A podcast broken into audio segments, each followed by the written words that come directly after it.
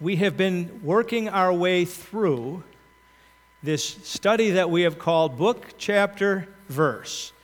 And it has been approximately a 75 week study that we're finishing up today.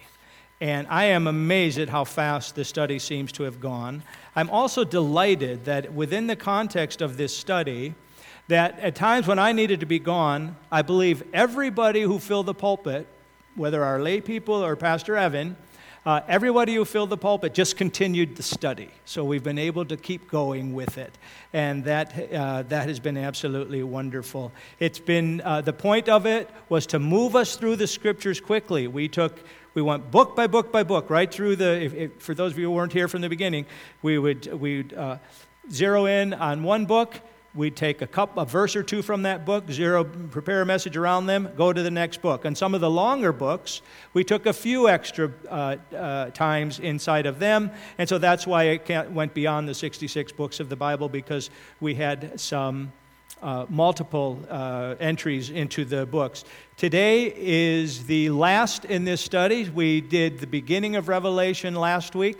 I want to look at the end of Revelation this week. And because it is the end, I'm calling this Summing It Up. We're going to wrap up this study right here. And you're not going to see verses on a screen. If you want to follow, get a Pew Bible, get out your phone, it's just going to be too disconnected to try and have you follow what I'm going to do because there's a lot of material I'm going to touch on, and uh, hopefully you'll gather something from our time here. What I would like to first point out is that as you get to the chapters, we're going to focus our time in chapters 20 to 22.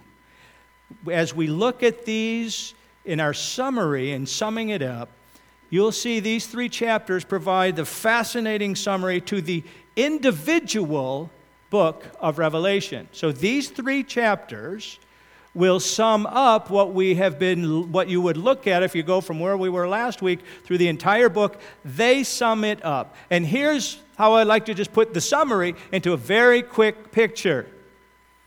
We mentioned last week that this book is written to the people in seven different churches, and those churches are coming under persecution. In fact, some are told they're going to be asked to stay true to the gospel, even though it may cost them their lives. That's the kind of persecution that is coming. So, John's writing to these people who need some encouragement, and God gives him the revelation as to what to anticipate lies ahead.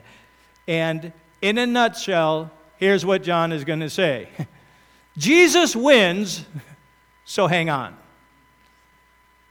Jesus wins. So hang on. Here's what I mean when I say Jesus wins. If you look in uh, Revelation chapter 20, we read this in verse the second beginning in the second part of verse 4. I saw the souls of those who had been beheaded for their witness to Jesus. Remember, these are people who themselves are in a tenuous place. And for the Word of God, who had not worshiped the beast or his image, and had not received his mark on their foreheads or on their hands. So that's, uh, that's verse 4.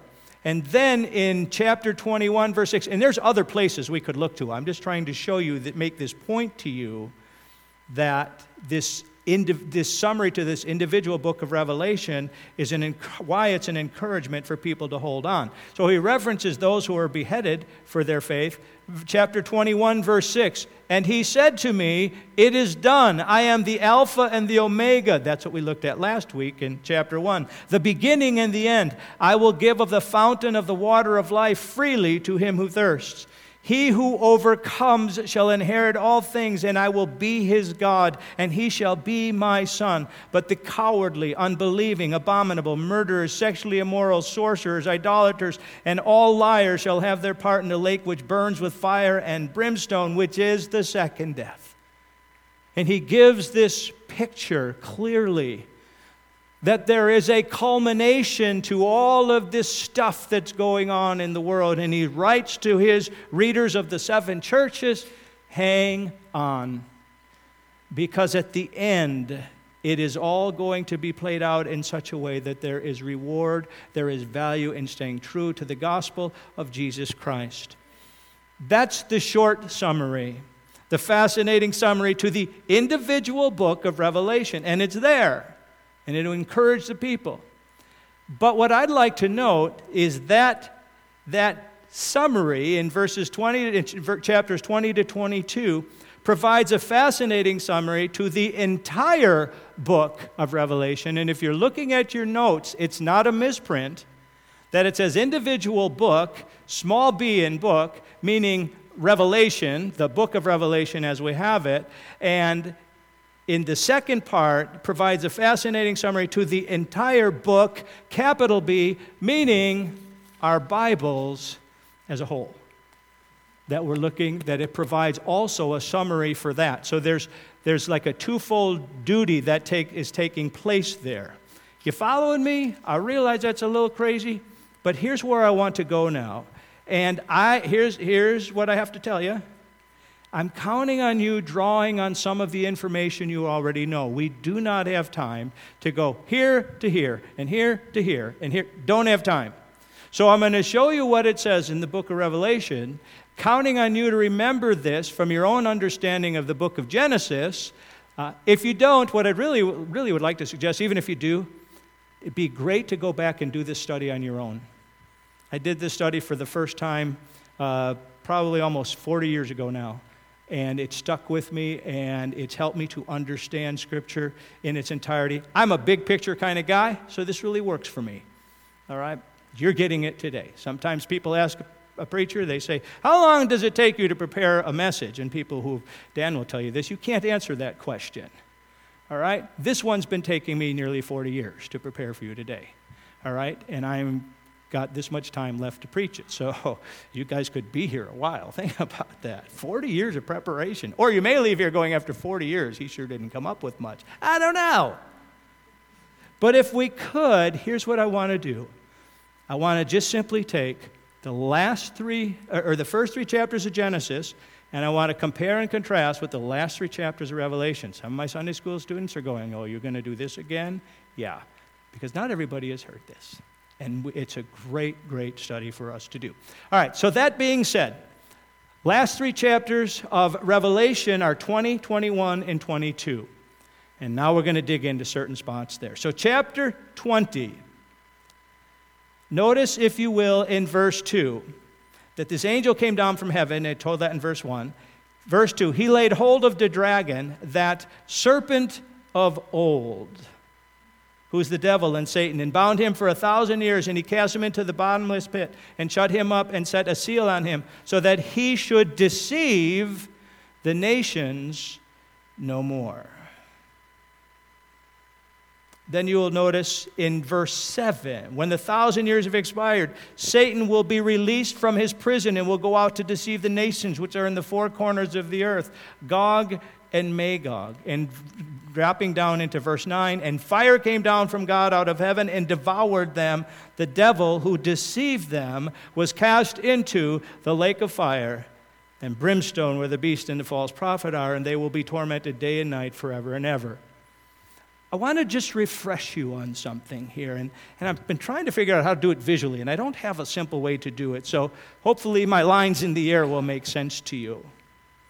If you will recall, in the first two chapters of Genesis, 1 and 2, there's this creation account. Chapter 1, chapter 2, and it ends on a wonderful note. Everything is good. God looked at all He made, it was very good. Everything is pristine and perfect. You get to the third chapter, and everything breaks loose. Okay? It begins with now Satan was more cunning than all the beasts of the field. And by the time you're done, after he has influenced Adam and Eve to eat of the fruit, God comes in. He asks of Eve, Did you eat of the fruit? She says, The serpent deceived me. And now, for the rest of Scripture, there's this effective presence that is constantly at play, a dark kingdom that is constantly seeking to establish itself over God's kingdom. It is play for the rest of the Bible until we get to the last three chapters. And the first thing to happen in the last three chapters is to remove this one who has caused so much trouble for this entire history of earth, to remove him. He is referred to as the serpent of old in Revelation. It was the serpent who was more cunning than every beast of field. You see where we're beginning to go with this? A simple comparison and contrasting. For a thousand years, he's taken out off the earth so that he can no longer deceive the nations. What had he done? He deceived Adam and Eve. He, when, when God had said to them, In the day you eat of the tree of the knowledge of good and evil, you shall surely die. What does he come in? He says, You shall not surely die. God knows in the day you eat thereof, you shall become as gods, knowing good and evil. So, hey, God's just trying to prevent you from getting onto his plane. You're not going to die. That was a deception. they ate, they died. Death immediately was brought into the picture. In the third chapter coming in, but in the third chapter before we exit, whew, he's taken off the scene and he will no longer have bear influence upon what is happening. Is that not fascinating? Stay with me on this for just a little bit, if you would. Also, as we just come right back into that chapter, chapter 20, I want you to notice something else. The end of verse 4 they lived and reigned with Christ for a thousand years. The end of verse 6 they shall reign with him a thousand years. Now, I don't want to get into discussion about the question of the millennium. What I want to deal with there, what's significant for what we want to say, is they're reigning. Do you recall what God created man to do? Let us make man in our image. And what? Give him dominion over the earth, the beasts of the field, the birds and the fishes. He was to have a place of dominion. However, when he fell and bought into the deception, everything went kitty wumpus. And I think even in his fallen state, he lost track of what it was, how he was to have dominion. Now we have corrupted dominion as man seeks to have power over his fellow man. No, no, we're supposed to subdue the earth, guys not each other. And he enslaves himself, or well, one enslaves another, and all of this stuff. But now we have this idea of dominion for a thousand years under the perfect righteousness now led by Christ because Satan is out of the picture. The perfect righteousness of them hand in hand with Christ reigning on the earth.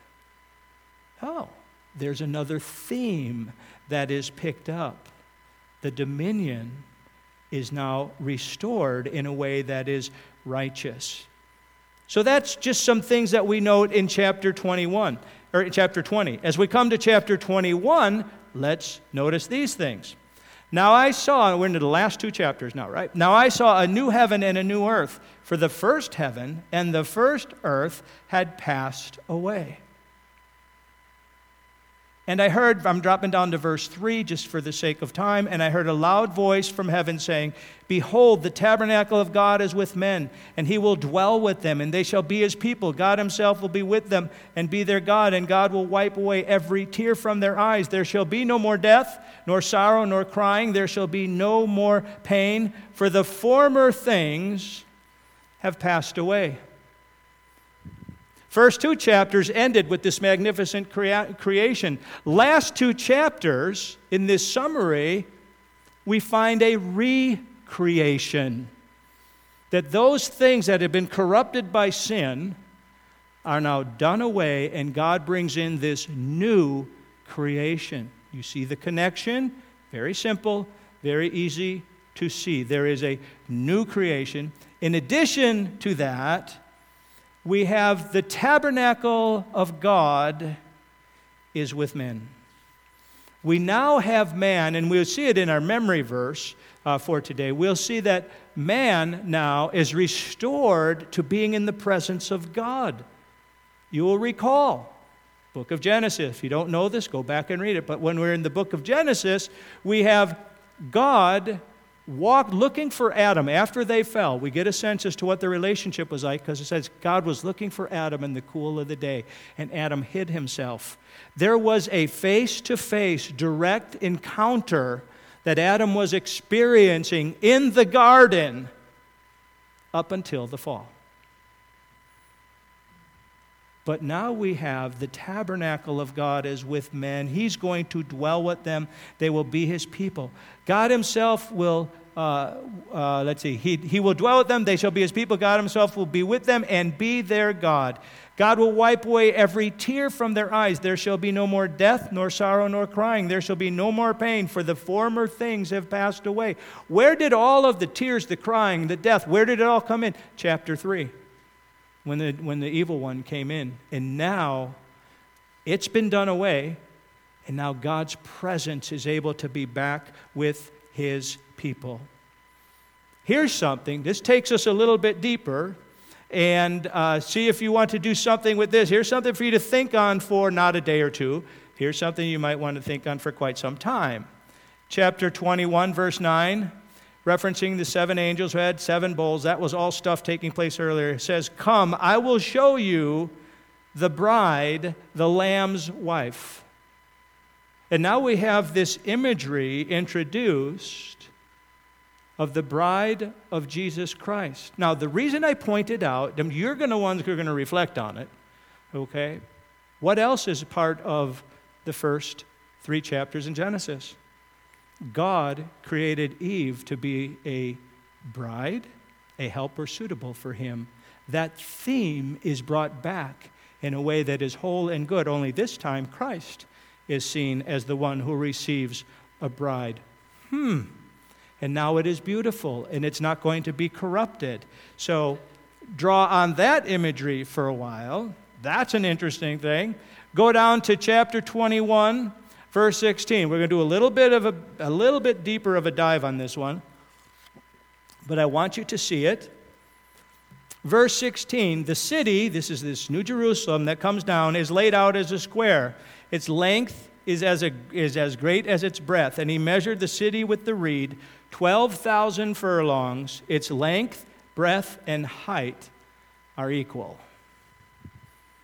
That maybe doesn't seem like a whole lot of inf- interesting information. The city seems to be shaped like a cube, this one that comes down. But I want to remind you of something. I think we noted it during our study on Hebrews.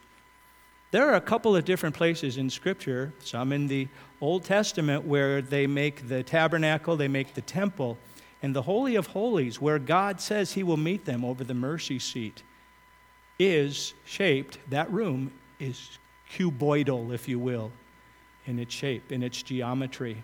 And we noted when we looked at that, that there and then here in Revelation, God demonstrates His presence in the context of being with a cube as far as the physicality. What did we note about that? We try and come up with illustrations of the Trinity. I believe God is revealing the perfect illustration that we can understand of the Trinity. Because each side or each dimension of the cube, its breadth, its width, its height, okay, is distinct from the other. They're distinct entities, yet they are all co equal one with the other. I think that's a magnificent imagery that God has given us. And it's in a couple of places that it shows up. And so that's why I like to go there and thinking about how, an illustration of the Trinity as we try and understand it. I think God's given us one that just works. And you know, if you, if you read about stuff with people who like to think big thoughts, which I try and avoid as much as possible, the mathematicians always want to take over and they want to put everything in the form of some type of math. Okay, well, here you can just put it all into good old, uh, was it Pythagorean? No, Euclidean geometry, and it works. But we have a, an image of a triune, a triunity, if you will, where God is present. Huh, why does that matter? Because you don't have that same image in Genesis 1, 2, and 3, but you do have this. So, what I'm suggesting is there's a hint of the Trinity here, at least a hint as to how we might understand the Trinity, recall at the creation, what did God say? He said, Let us make man in our image. Plural. And when we're studying Trinitarian theology, that's one of the first places that we need to go to understand that there, you know, one God, a plurality of persons, three, Father, Son, and Holy Spirit, I think you have both. Both given to us in a uh, perhaps not the most direct form, but an available form now with the uh, let us make man as well as the, the cube shape of the New Jerusalem, which is three totally distinct yet perfectly equal um, elements to that. How about this? But I saw, verse 22, but I saw no temple in it. This is New Jerusalem. For the Lord God Almighty and the Lamb are its temple. The city had no need of the sun or the moon to shine in it, for the glory of God illuminated it. The Lamb is its light. How interesting is that thought? Go back to the book of Genesis. You can look it up for yourselves, but we all know, you know, in the beginning, God created the heavens, the earth, the earth was without form of void, and darkness upon the face of the deep. God said, Let there be light. And there was light. And the evening and the morning were the first day. Oh, okay. But what do you do with the fact that you have to get to day four before the sun, moon, and stars are created for times and days and seasons? Which causes me to ask, what was the source of that light? It's just light. It's just light that is there, illuminating things, and it doesn't have a source in where we're used to light coming from. Isn't that fascinating? And when you get to the end of the book of uh, Revelation, as we have just read, okay, the city has no need of the sun or the moon to shine in, for the glory of God illuminated it. The Lamb is its light, which is, causes me to believe that back in Genesis, that's what we were seeing. Somehow God was manifesting His glory, and it's going to, uh, light emanating from Him is going to be what, where it begins, but it's not the light of the sun, moon, or the stars. Isn't that fascinating? now that it's being recreated in its proper way. Notice verse 27. But there shall be, verse 20, chapter 20, but there shall by no means enter into it anything that defiles or causes an abomination or a lie, but only those who are written in the Lamb's book of life. Nothing is going to enter into this. This perfect state now. Nothing is going to come in to it. Do you recall in Genesis chapter 3? Two great pictures of, of creation. Third one, the evil one enters now onto the scene, as well as by the end of the chapter, what has happened? Here we have this idyllic situation. They've been driven from the garden. A cherubim is placed on the east end to guard uh, the entry back into the garden so they cannot get back in and partake of the tree of life. Live forever in this fallen state. Isn't that interesting? Something is being kept out from the garden. Unfortunately, mankind, whose story we're following, is now out in this broken, fallen world where the evil one is deceiving. But now, after chapter 20, where the evil one is taken out of the way, now this place is going to stay pristine and nothing will enter it again. There will be no intrusion of the evil one to come in and destroy this new creation that God has brought. Interesting, isn't it? Another little connection. All right, that brings us to chapter 22. Chapter 22, verse 1. He showed me a pure river of water of life, clear as crystal, proceeding from the throne of God and of the Lamb. In the middle of its streets and on either side of the river was the tree of life, which bore 12 fruits, each tree, tree yielding its fruit every month. The leaves of the tree were for the healing of the nations begins with this question of this river of life. If you go back to Genesis, you will see that in the garden there were four rivers that proceeded from it. Four rivers, life giving flow that were there. And now we have this river of life present again in the new creation. In the middle of its street, verse 2, either side was what? The tree of life.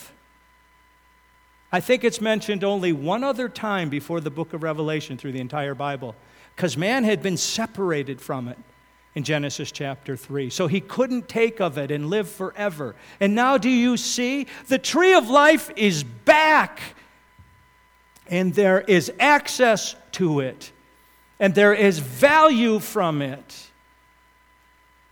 How incredible is that? But that's in the recreation where nothing will come and now destroy this recreation. He says in verse 3 there will be no more curse. You'll recall Genesis chapter 3. You will recall that the curse that was placed upon each one of them the woman, the man, and the serpent all had a curse placed upon them. That's not happening anymore. There's no longer going to be this curse that makes, uh, that makes farming hard. I, I, bumped into Kim just on his way as I was coming in this morning, and how you doing? Pretty good. And, and, and he made the observation that farming is a little easier right now because the pain in his back has been alleviated through this interesting procedure that they have. But it's easy. He said it's nice to be able to crawl over the combine again and get some work done.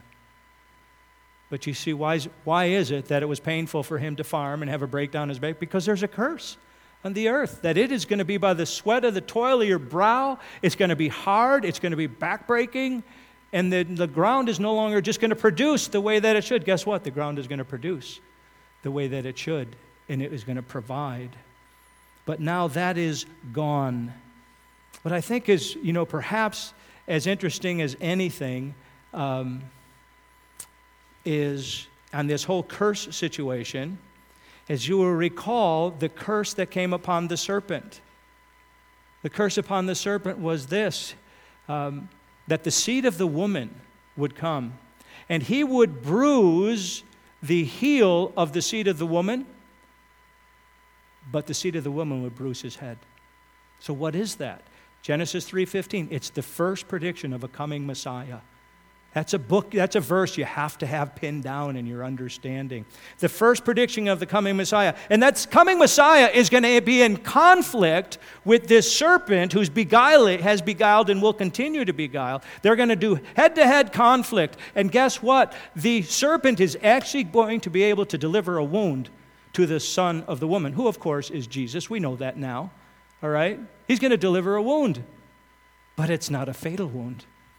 That is the most, one of the most magnificent realities in this thing we call the gospel, is that in time, space, history, the second person of the Trinity, I believe identified in that cube, the second person of the Trinity now comes, takes on flesh, dies on the cross because Satan is trying to get him out of the picture. He dies on the cross. It looks like all is lost until three days later he rises from the dead, and it was only a bruising of his heel, it was not fatal. But in chapter 20, we've already read how Jesus delivers the fatal blow and takes Satan completely off the scene, and he will have no place ever again to inflict his deception, his pain, his horrific uh, desire to be like God ever again in fulfillment of Genesis 3:15 and he now spends eternity cast into the lake of fire. Verse 4, one of our memory verses. They shall see his face and his name shall be on their foreheads. They were driven from the presence of God, and now they're going to dwell with him. He's going to be their tabernacle. This face to face relationship will be there yet again. How magnificent is that? How wonderful is that? And then, as we've already noted, chapter verse 5 says something again there shall be no night there. They need no lamp nor light of the sun, for the Lord God gives them light, and they shall reign forever and ever. So we have the light issue repeated, we have the reigning issue repeated, we have the, the, revela- or the presence of God repeated. All this magnificent stuff. And you see it when you simply take the first three chapters of Genesis. So here's where this thing starts. You look at the last three chapters of Revelation, and this all precipitates out without a whole lot of effort. I'd encourage you to make the, the study on your own, see what more stuff you will find. But that's why I say the fascinating summary to the individual small b book of Revelation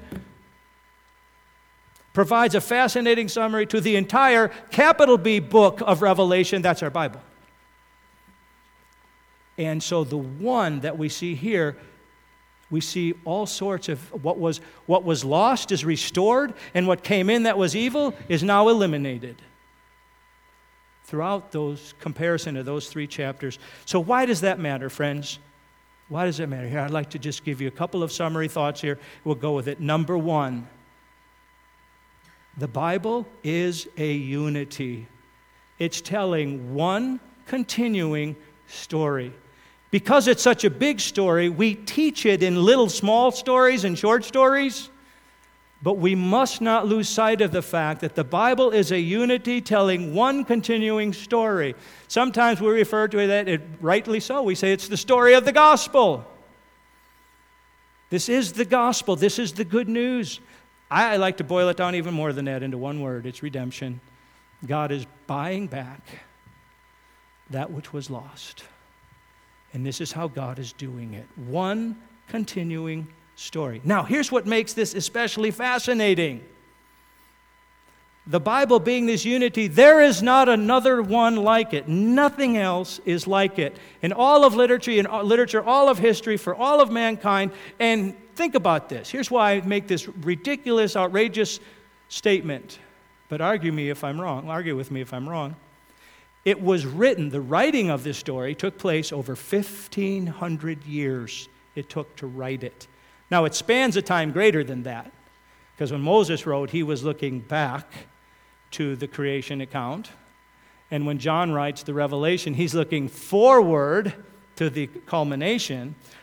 But they're about 1,500 years apart. It was written by over 40 plus authors. Do you know that? You ever think about that? Three different languages were used to write it. It takes place over three different continents, and yet it tells one continuing story. Anything else comes close to this? Anything at all? So I like to put it this way it has the fingerprints of God all over it. One, in just the magnificence of how you get this story, but two, no one would ever have thought this up on their own. Fallen man does not think in these terms. Fallen man does not think in the terms of, oh, man sinned because he was led by Satan. Therefore, God takes on flesh in order to pay the penalty for that sin and to restore man to himself. Man doesn't think of that. Man thinks in these terms you sin, buddy, you do the crime, you pay the time. That's how it is. You got what's coming to you. That's how we think. And it's, an, it's, an, it's the antithesis to the grace of the gospel, isn't it? Because in this magnificent story, we're having revealed for us that each of us, in all of our guilt and our shame and the absolute reality that all have sinned and come short of the glory of God, and we all bear that, and yet the Creator God, the second person of the Trinity, took on flesh and died in our place. We, we, we, uh, uh, we, we read the account about the substitutionary work. Only God will come up with that as a plan. This then means you can believe it, trust it, and it is worth a lifetime of study. You can believe it, trust it, and it is worth a lifetime of study. And I would just like to say Ivy did not waste her time internalizing Scripture, delighting in the Lord, talking with her son virtually every day in her latter years via the internet, and reviewing Scripture and the work of God and the Word of God. That was no waste of time. It merits a lifetime of study. So, if I could, having made that point, I'd just like to throw in hey, it, it's good to be back together, isn't it? This is the last weekend of the summer.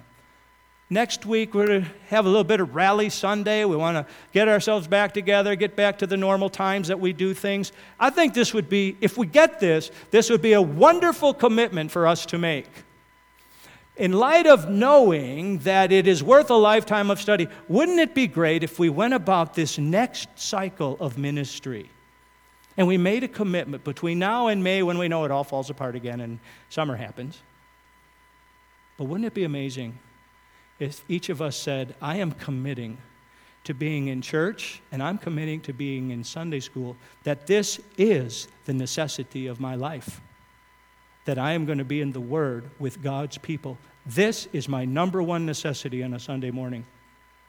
Because we allow a whole lot of other things that help us say, well, yeah, I don't really need to be there.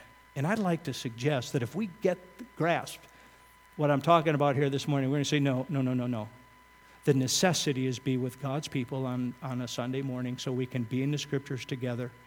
It can be a part of discussions in Sunday school. We can hear the proclamation of the word. We can, uh, we can worship by proclaiming the word to God Himself. But this is my necessity for a Sunday. It's not a convenience issue. I'm naming being with God's people a necessity of every Sunday morning, regardless of all these other things that are there. That could change our lives, friends. That could change our church. Just a thought. Last two, very briefly. I know it passed the time. God is still using this book to bring people to Himself. He's still using it. I remember in talking with Dan about this morning, one of the things he said to me, you know, Newfoundland is still a good place to come to Christ. God is still calling the people out to Newfoundland. Northwest Minnesota, God is still reaching out to people. And uh, just like with his parents, it's still going on. So he's still using the word to bring people to himself, and he is still using the word to transform people into Christ likeness, because that's the goal. Because we had the image of God damaged when we bought into the deception. And God's restoring us back to be like Christ. And his word is necessary for that. As we read from that one guy, that article a couple weeks ago, who said, we don't abandon the word when it says things that we find uncomfortable. No, we continue to study it until our minds are transformed and it shapes us. We don't try and dictate what it should say. Father, thank you. Thank you that your word is so magnificent. It, it, it, it speaks of you throughout, Lord. And I pray that you'll stir in each one of us a new and fresh desire and a new and fresh commitment to make being in your word with your people a regular, necessary event of our lives in this coming year, Father. I pray that you'll do a miraculous and outrageously wonderful work that we can see and sense because of our commitment to your scriptures. Thank you for the magnificence of the story of the gospel, Lord. We thank you for that and, and just pray we might continue to revel in it. In Jesus' name, amen.